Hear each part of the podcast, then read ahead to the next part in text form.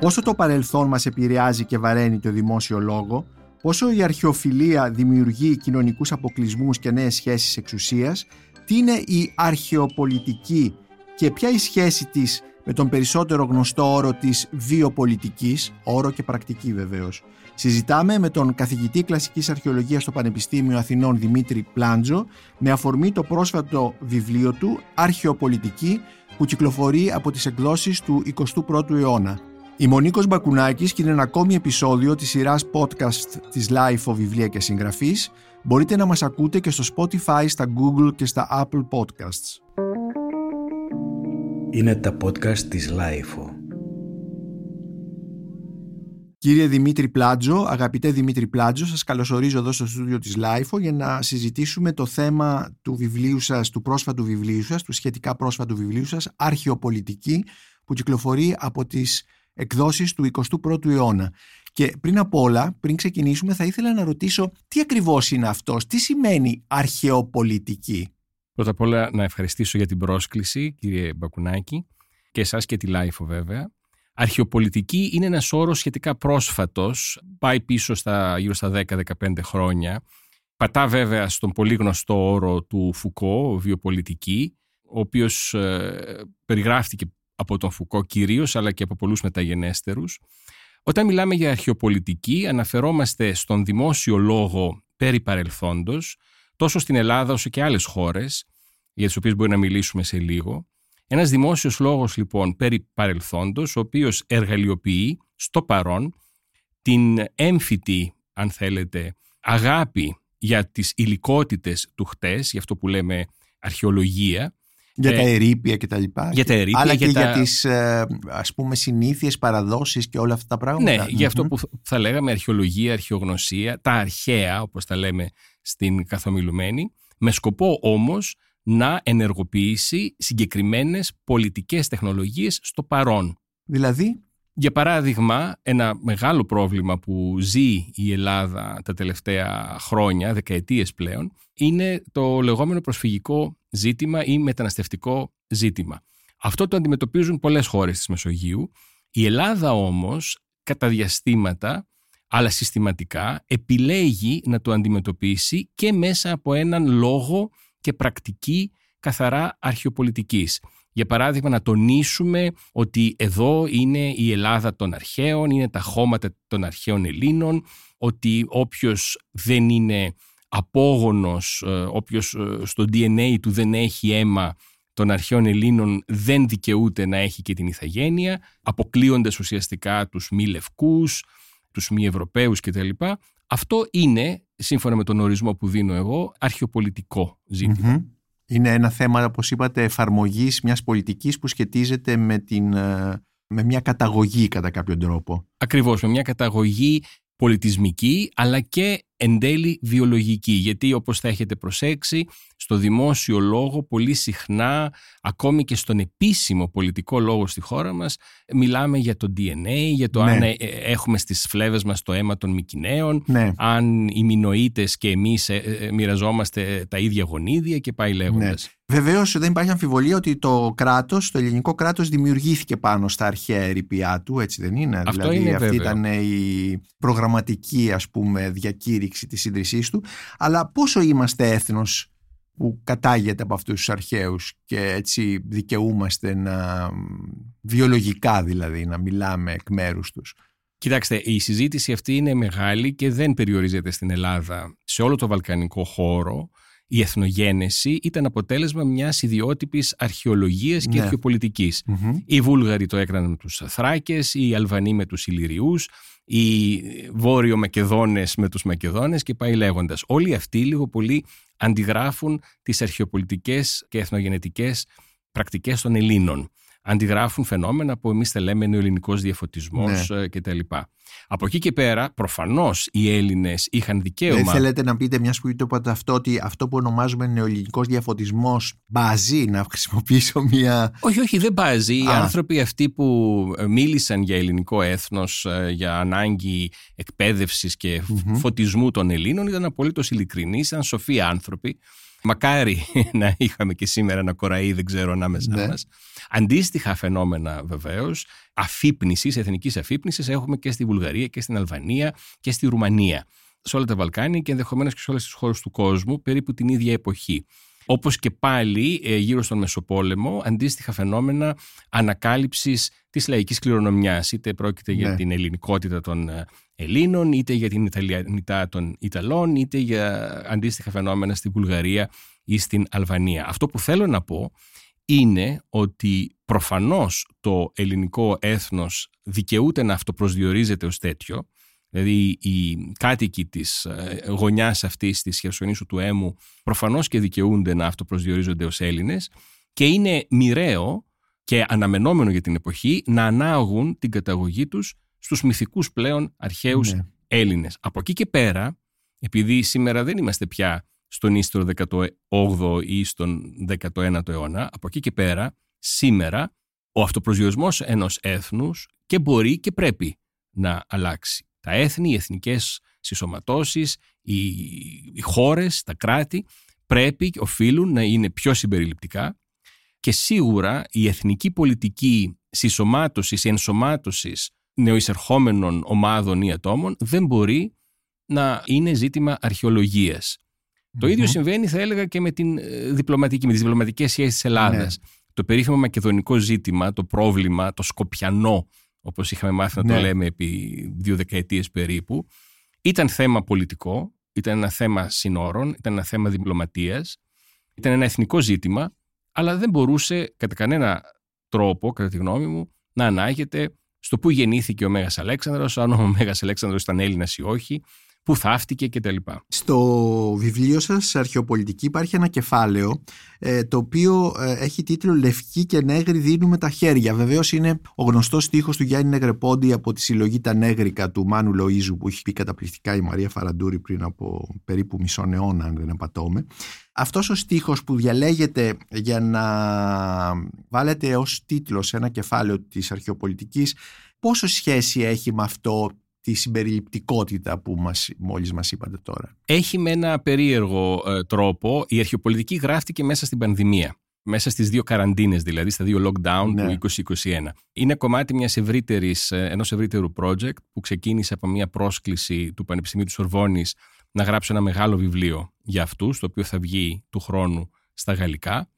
Ε, Πάνω στο θέμα αυτό; πάνω στο θέμα αυτό θα λέγεται αρχαιοπολιτική, αλλά θα είναι πολύ μεγαλύτερο από Πώς την... στα γαλλικά πώς είναι το αρχαιοπολιτικό. Ε, α- l'archéopolitique. Αρχαιοπολιτικ. Ο σκοπός του βιβλίου εκείνου και αυτού που έχετε στα χέρια σας ήταν να μιλήσει για αυτό το φαινόμενο τόσο στην Ελλάδα όσο και σε άλλες χώρες της Μεσογείου. Στους μήνες της πανδημίας, εν πάση περιπτώσει, άκουσα πάρα πολύ μουσική έτσι και μέσα Ναι. σε αυτά ήταν και τα αγαπημένα νέγρικα και ακούγοντας εκεί το τραγούδι αυτό συνειδητοποίησα ότι παρόλο που το ήξερα από, σχεδόν από Ναι. τότε που βγήκε όπως είπατε και εσείς όταν έγραφε το στίχο ο Νεγρεπόντης αναφερόμενος στους Έλληνες της α, Αμερικής το 19ο αιώνα και τον πρώιμο 20ο, θεωρούσε ότι αυτοί ήταν λευκοί και οι άλλοι ήταν οι νέγροι σύντροφοί τους Το Χάρλεμ.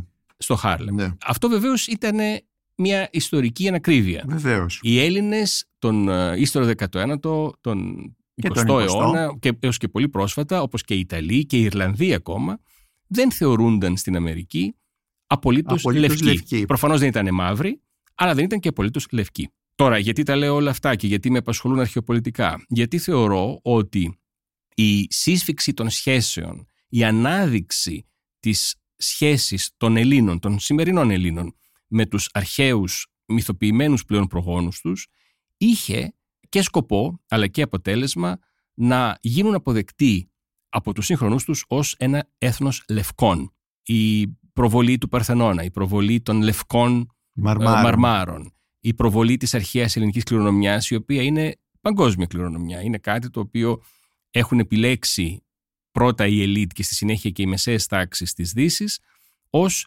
πνευματική τους γενεαλογία. Αυτό ε, νομίζω αυτή ήταν μια πολιτική πράξη, πολιτική κίνηση στρατηγικής σημασίας ώστε να γίνουν αποδεκτοί οι νέο Έλληνες ως ένα έθνος λευκών. Σήμερα αυτό μας φαίνεται κοινός τόπος. Και εσείς και εγώ νομίζω ότι αυτοπροσδιοριζόμαστε Ως λευκοί. ως λευκοί, μάλλον και ως λευκούς μας θεωρούν και διεθνώς. Όχι, νομίζω μας θεωρούν. Εξαρτάται πόσο ηλιοκαμένοι μπορεί να είμαστε Α, καλά, άλλο αναπεριόδους. αυτό, ναι, ναι. Σε κάθε περίπτωση όμως το εγχείρημα πέτυχε.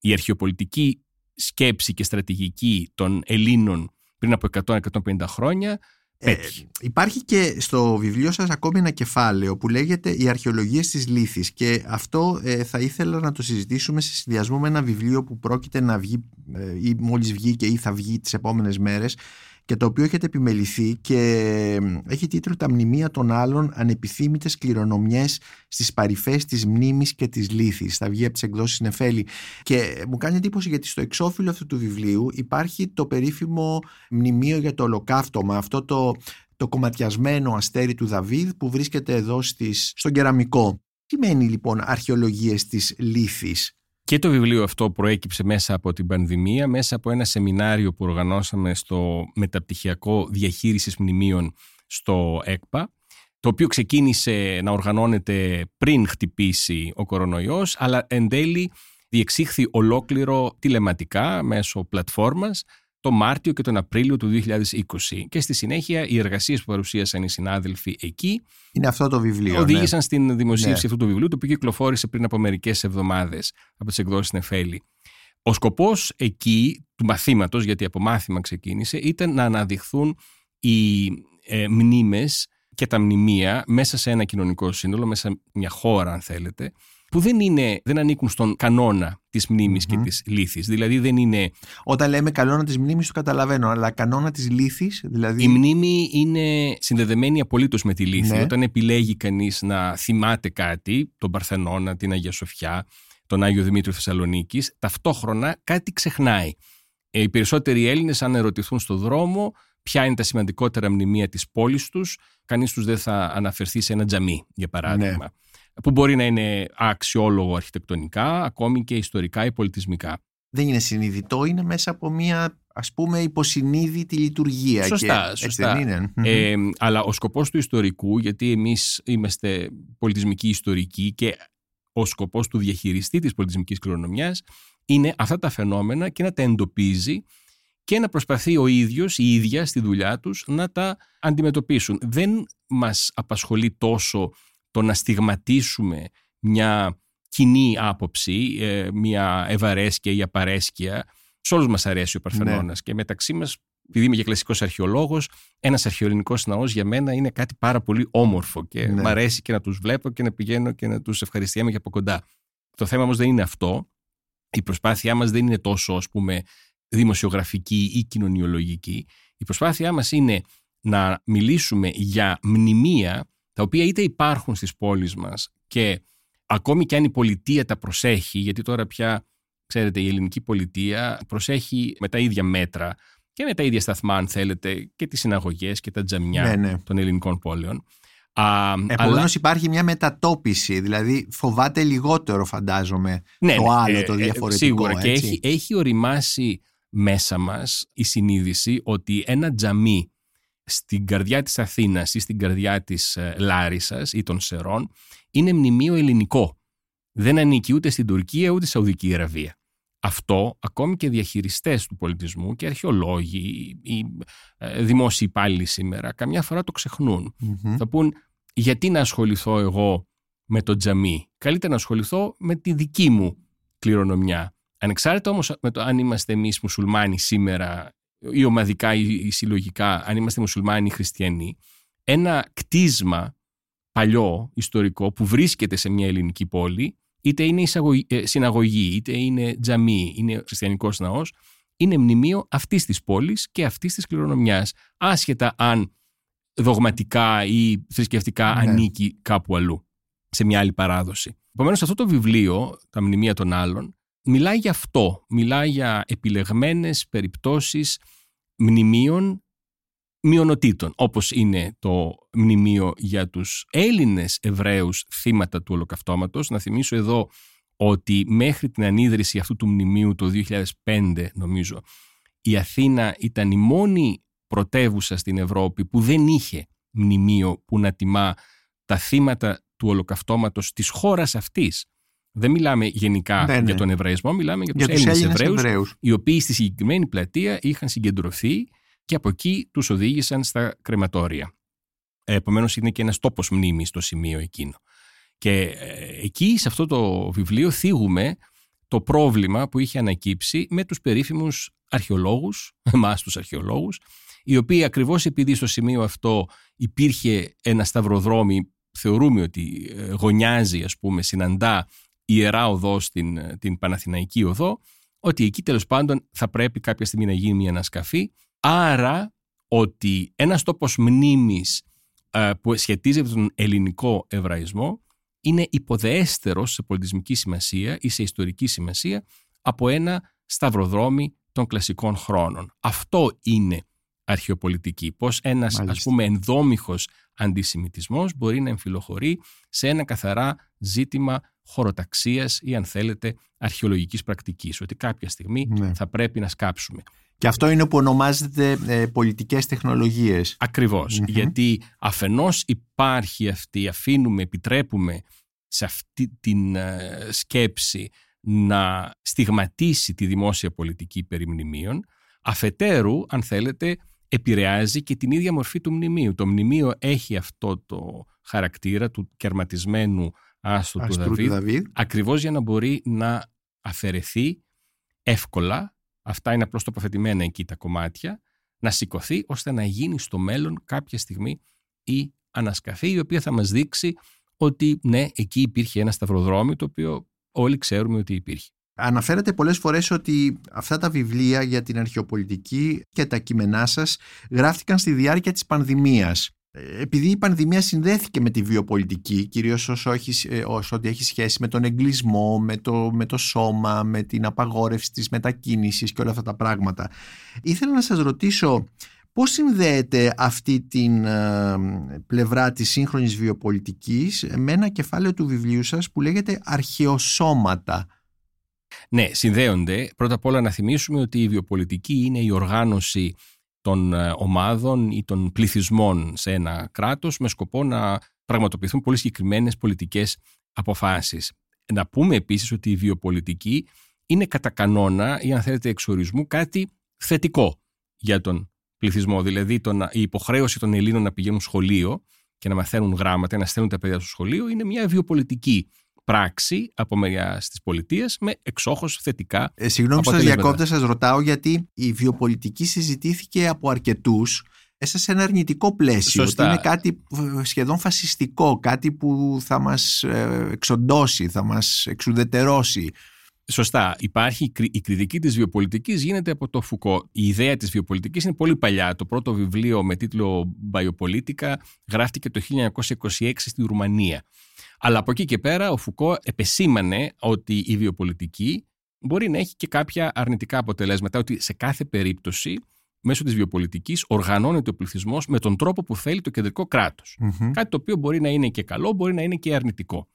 Εγώ δεν θα μπω πολύ στην κριτική Ναι. του μαζικού εμβολιασμού κτλ. Γιατί νομίζω ότι σε μια περίπτωση όπως η πανδημία, ο εμβολιασμός του πληθυσμού ή αν θέλετε ακόμη και ο περιορισμός της μετακίνησης ήταν τις πρώτες τουλάχιστον εβδομάδες κάτι το επιβεβλημένο. Όμως, σίγουρα, ε, όπως έχει επισημανθεί και από πολλούς ε, μελετητές μετά τον Φουκώ, η βιοπολιτική μπορεί να λειτουργήσει ως ένας τρόπος, μια τεχνολογία, όπως το λένε αυτοί, μεταστροφής του πληθυσμού.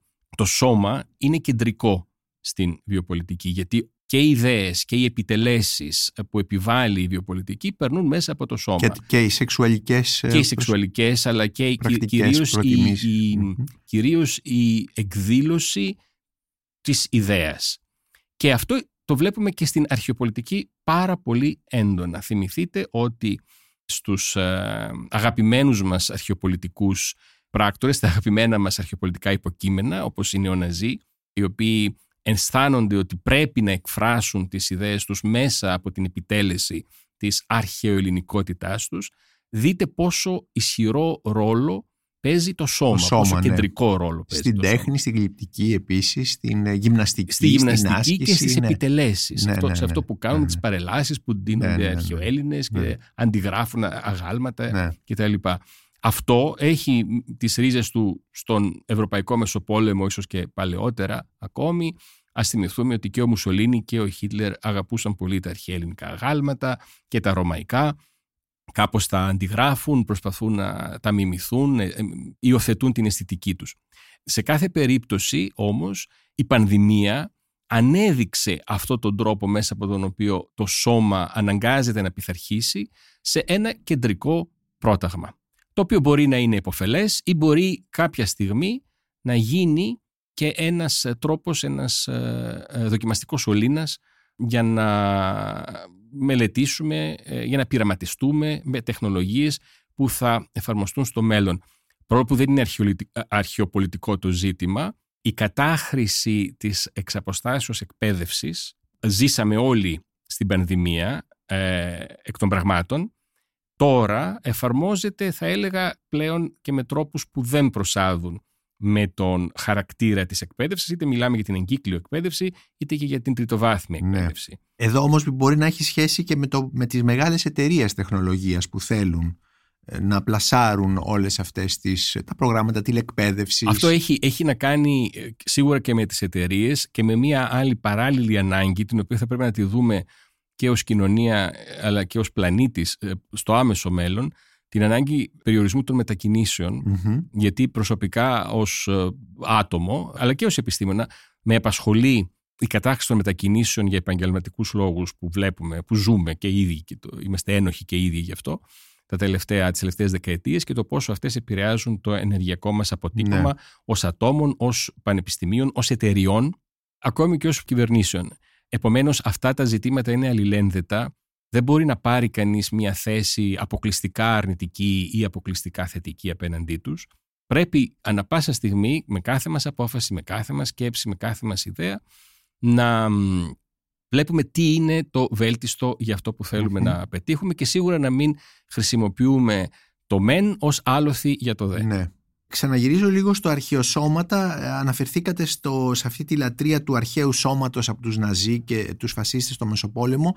Αυτή είναι η ας πούμε, κυριότερη εκδήλωση αυτού που ονομάζεται αρχαιοσώματα ή υπάρχουν και άλλα; Αυτό ξεκινάει λίγο νωρίτερα, αρκετά νωρίτερα μάλλον, από την ε, πρώιμη μέση νεωτερικότητα, όταν για κάποιους λόγους που μπορεί να είναι και ψυχαγωγικοί, οι άνθρωποι, κυρίως οι καλλιεργημένες ελίτ των εποχών εκείνων, μιλάμε για τον ίστρο 19ο, το πρώιμο 20ο αιώνα, αισθάνονταν την ανάγκη να αναβιώσουν το κλασικό παρελθόν, το οποίο το έβλεπαν είτε ως Ελλάδα-Ρώμη, είτε ως ε, γοτθικούς πληθυσμούς, άλλοτε και με τους Βίκινγκς κτλ. Αυτό είναι, αν θέλετε, μία αθώα ενασχόληση, ένα χόμπι που έχει και έναν ήπιο ερευνητικό χαρακτήρα για ορισμένες, σε ορισμένες περιπτώσεις. Ας θυμηθούμε, ξέρω εγώ, την Ντάνκαν και την Εύα Πάλμερ Σικελιανός κτλ. Φτάνοντας όμως στους ε, φασίστες και στους Ναζί, εκεί βλέπουμε ότι έχουμε μία εξόχως αρχαιοπολιτική χρήση αυτού, ώστε να πειθαρχηθεί το σώμα ακολουθώντας ένα υποτιθέμενο ελληνορωμαϊκό πρότυπο να πειθαρχηθεί το σώμα απέναντι σε μια νέα εξουσία φασιστικού ή ναζιστικου τύπου. Πολύ απλά, ο Φουκώ το λέει αυτό πολύ χαρακτηριστικά, η βιοπολιτική είναι η εξουσία που έχει το κράτος ή ο ηγεμόνας να επιτρέψει τη ζωή του πολίτη, των πολιτών ή ακόμη και το θάνατο. Προσέξτε, όχι να επιφέρει το θάνατο, αλλά να τους επιτρέψει να πεθάνουν, να τους αφήσει να πεθάνουν. Αυτό τι σημαίνει; Σημαίνει ότι ο στρατιώτης φυσικά θα πειθαρχήσει γιατί πολεμάει για την πατρίδα του. Αν τον οργανώσεις όμως πίσω από ένα υποτιθέμενο ελληνορωμαϊκό πρότυπο, θυμηθείτε τις παρελάσεις του Μουσολίνη και του ε, Χίτλερ ή του Μεταξά ή της δικτατορίας στην Ελλάδα, αν τους οργανώσεις γύρω από αυτό το πρότυπο, αισθάνονται ότι είναι δικαίωμά τους και καθήκον τους και χαρά τους να αφιερώσουν τη ζωή τους στο υπέρτατο ιδανικό που είναι τα ιερά των Ελλήνων. Θυμηθείτε την ορολογία η οποία μπαίνει στη ζωή μας με τη Χρυσή Αυγή, ότι εμείς είμαστε έτοιμοι να πεθάνουμε, να πέσουμε, αντιγράφοντας τι, τους Σπαρτιάτες, τους υποτιθέμενους Σπαρτιάτες, κάτι το οποίο μπήκε στη ζωή μας και στις αίθουσες των δικαστηρίων, γιατί αυτά ήταν κομμάτι των επικοινωνιών μεταξύ των μελών της Χρυσής Αυγής το βράδυ που δολοφονήθηκε ο Φίσας και σε άλλες όπου επικαλούνται ακριβώς επιχειρήματα από μια φαντασιακή αρχαία Ελλάδα για να δικαιολογήσουν τις πράξεις τους το 2003, το 2005.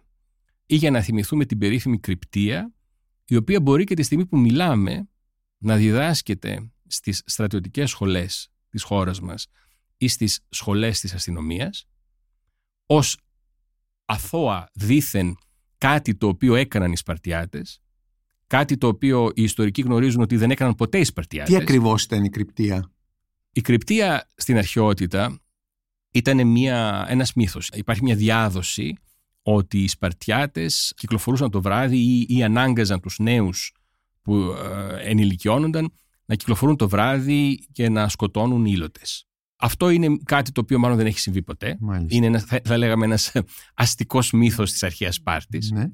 Και σε κάθε περίπτωση είτε γινόταν είτε δεν γινόταν δεν μπορεί να αποτελεί σήμερα κομμάτι μιας οποιασδήποτε επαφής μας, επίσημης ή ανεπίσημης, συστηματικής ή όχι, με το παρελθόν. Το παρελθόν υπάρχει για να το μελετάμε, μπορεί να μας αρέσει ή όχι, να μας ενδιαφέρει ή όχι, αλλά σίγουρα δεν μπορεί να είναι ασυζητητή παράδειγμα για το παρόν. Το να διδάσκει στην κρυπτία στους αστυνομικούς, μόνον ύποπτα κίνητρα μπορεί να κρύβει. Αυτό που μας λέτε τώρα έχει σχέση με, την, ε, με ένα κεφάλαιο του βιβλίου σας που ονομάζεται «Αρχαιοπολιτική αγωγή». Ναι, για την κρυπτία μιλώ σε ένα παλιότερο βιβλίο μου, το, το, πρόσφατο μέλλον, πάλι από τις εκδόσεις Νεφέλη που είχε κυκλοφορήσει το 2016. Το πρόσφατο μέλλον, η κλασική αρχαιότητα, αρχαιότητα ως, βιοπολιτικό εργαλείο που είχε κυκλοφορήσει από την Νεφέλη το 2016. Ακριβώς. Στην αρχαιοπολιτική αγωγή, που είναι το κεφάλαιο εδώ της αρχαιοπολιτικής που βγήκε πρόσφατα, Αναφέρομαι για αυτές τις περιπτώσεις όπου τεχνιέντος προσπαθούμε να μιλήσουμε για ζητήματα του παρόντος χρησιμοποιώντας κατασκευασμένα αρχαιολινικά πρότυπα ή παραδείγματα. Μάλιστα. Για παράδειγμα. Κατασκευασμένα ή ε, τώρα, σήμερα ή. Μπορεί να είναι κατασκευασμένα από αιώνες ή από ναι, ναι. δεκαετίες. Δεν έχει νόημα τόσο το να ασχολούμαστε με αυτό. Γιατί το αν οι Σπαρτιάτες πέταγαν τα άρρωστα παιδιά στο Γεάδα, κάτι που επίσης δεν συνέβη ποτέ, ναι. ή όχι. Είναι ενδιαφέρον ζήτημα, αν θέλετε, ιστορικά, αλλά σίγουρα δεν μπορεί να λειτουργήσει σε εμάς σήμερα ως κοινωνικό πρότυπο. Ναι, μολονότι πολλοί το πιστεύουν. Μολονότι πολλοί ναι, το πιστεύουν. Ναι.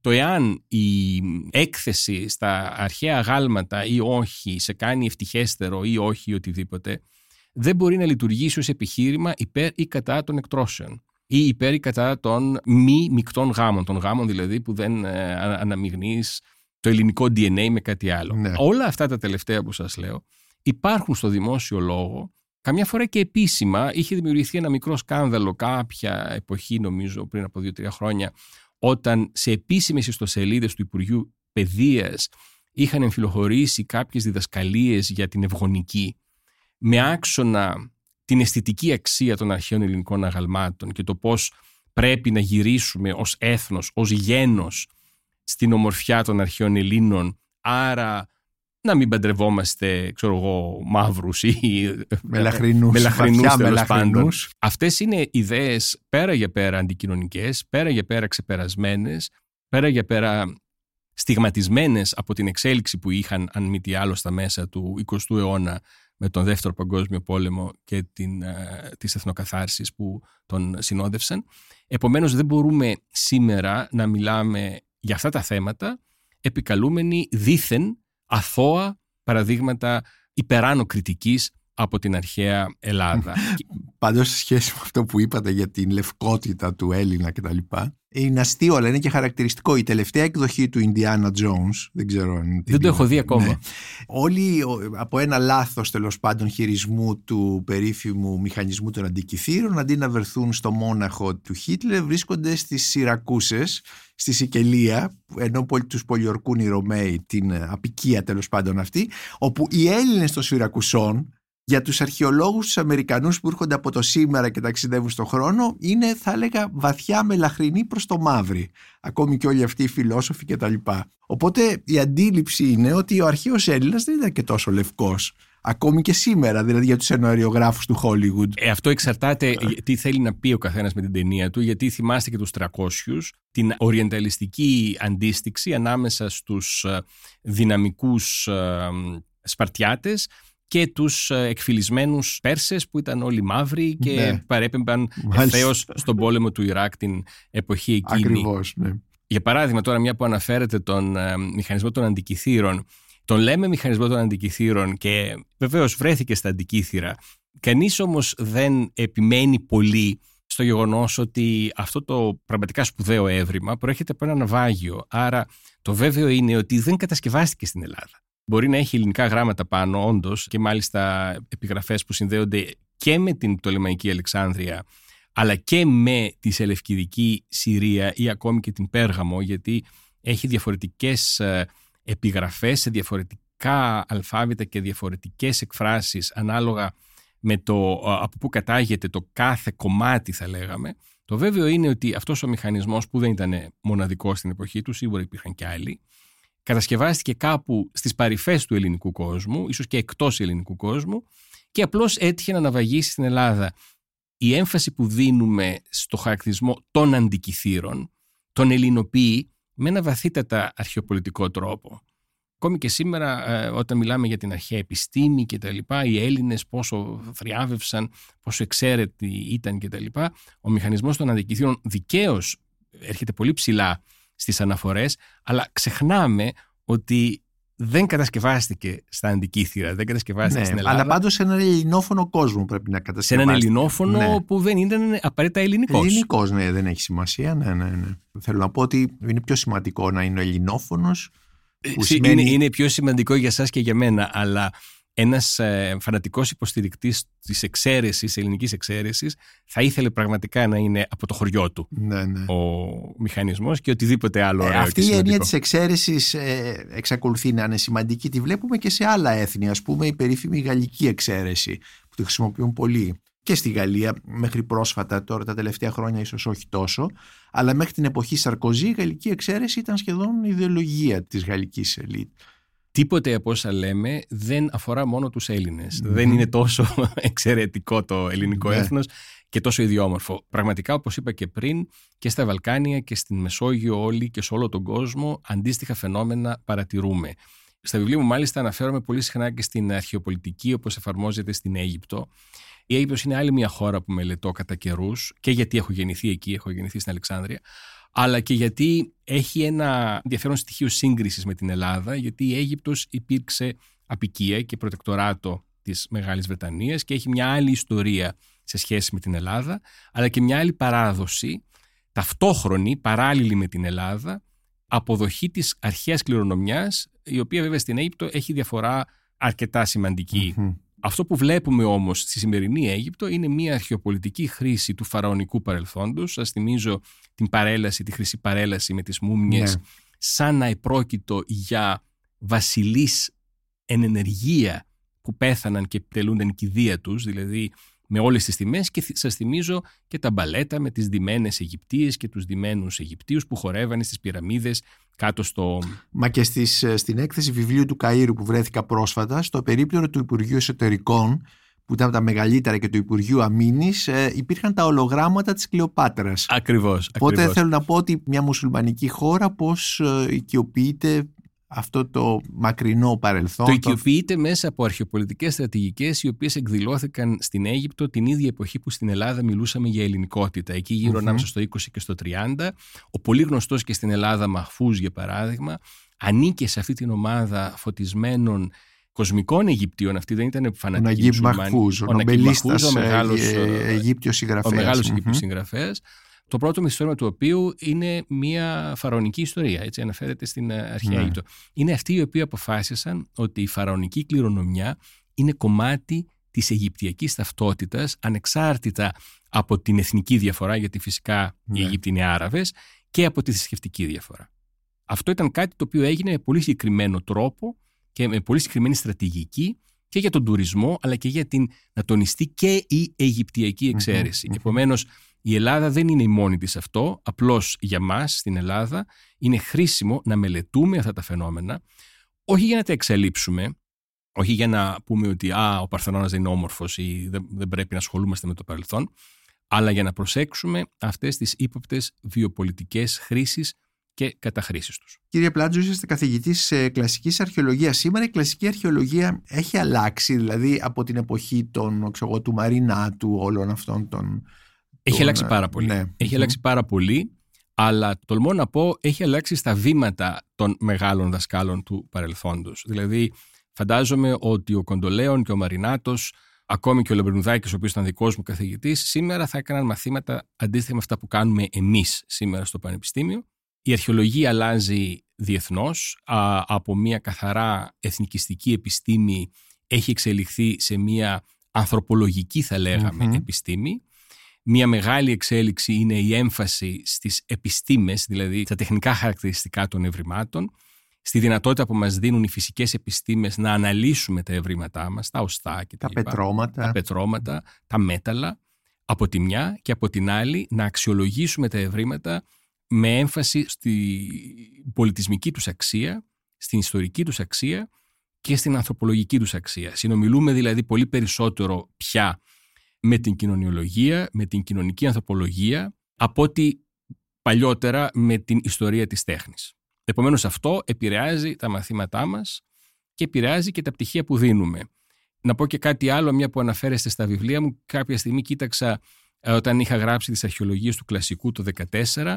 Το 90%... Οι αρχαιολογίες του κλασικού που είχαν εκδοθεί επίσης από τις εκδόσεις του 21ου το 2014. Ακριβώς. Διαπίστωσα ότι το 90% των βιβλίων που είχα συμβουλευτεί για αυτή τη δουλειά είχε γραφτεί μετά το δικό μου πτυχίο. Δηλαδή δεν θα μπορούσα ποτέ κάτι τέτοιο να το έχω σπουδάσει όταν ήμουν εγώ φοιτητής. Γιατί η επιστήμη μας έχει εξελιχθεί πάρα πολύ, κυρίως στη δεκαετία του 90 και την πρώτη δεκαετία του 21ου αιώνα. Θα ήθελα να τελειώσουμε με μια ε, βιογραφική κάπως ερώτηση. Αναφερθήκατε στην Αλεξάνδρεια από όπου κατάγεστε, είστε ένας Αιγυπτιώτης δηλαδή και όπως πολλοί Αιγυπτιώτες ε, η καταγωγή σας, η απότερη είναι από τη Λίμνο.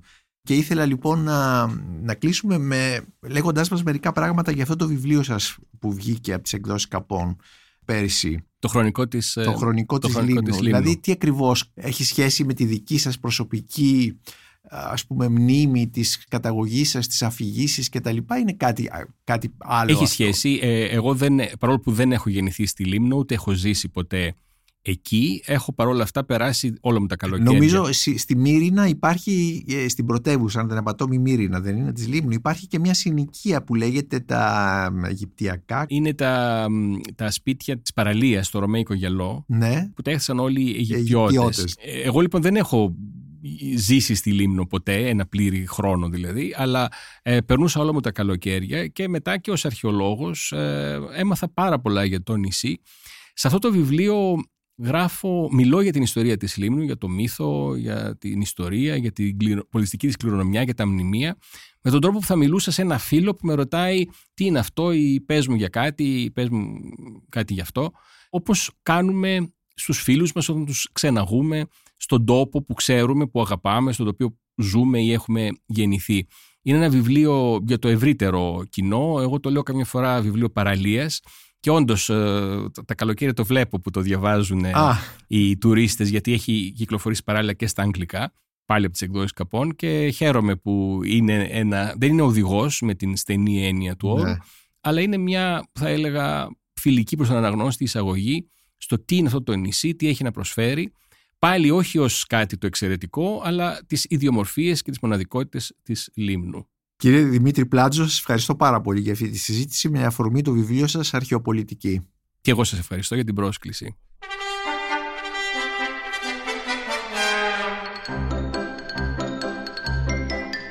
Είμαι ο Νίκος Μπακουνάκης και ήταν ένα ακόμη επεισόδιο της σειράς podcast της LIFO, βιβλία και συγγραφής, ε, με καλεσμένο τον καθηγητή κλασικής αρχαιολογίας του Πανεπιστήμιου Αθηνών, Δημήτρη Πλάτζο. Μπορείτε να μας ακούτε και στο Spotify, στα Google και στα Apple Podcasts.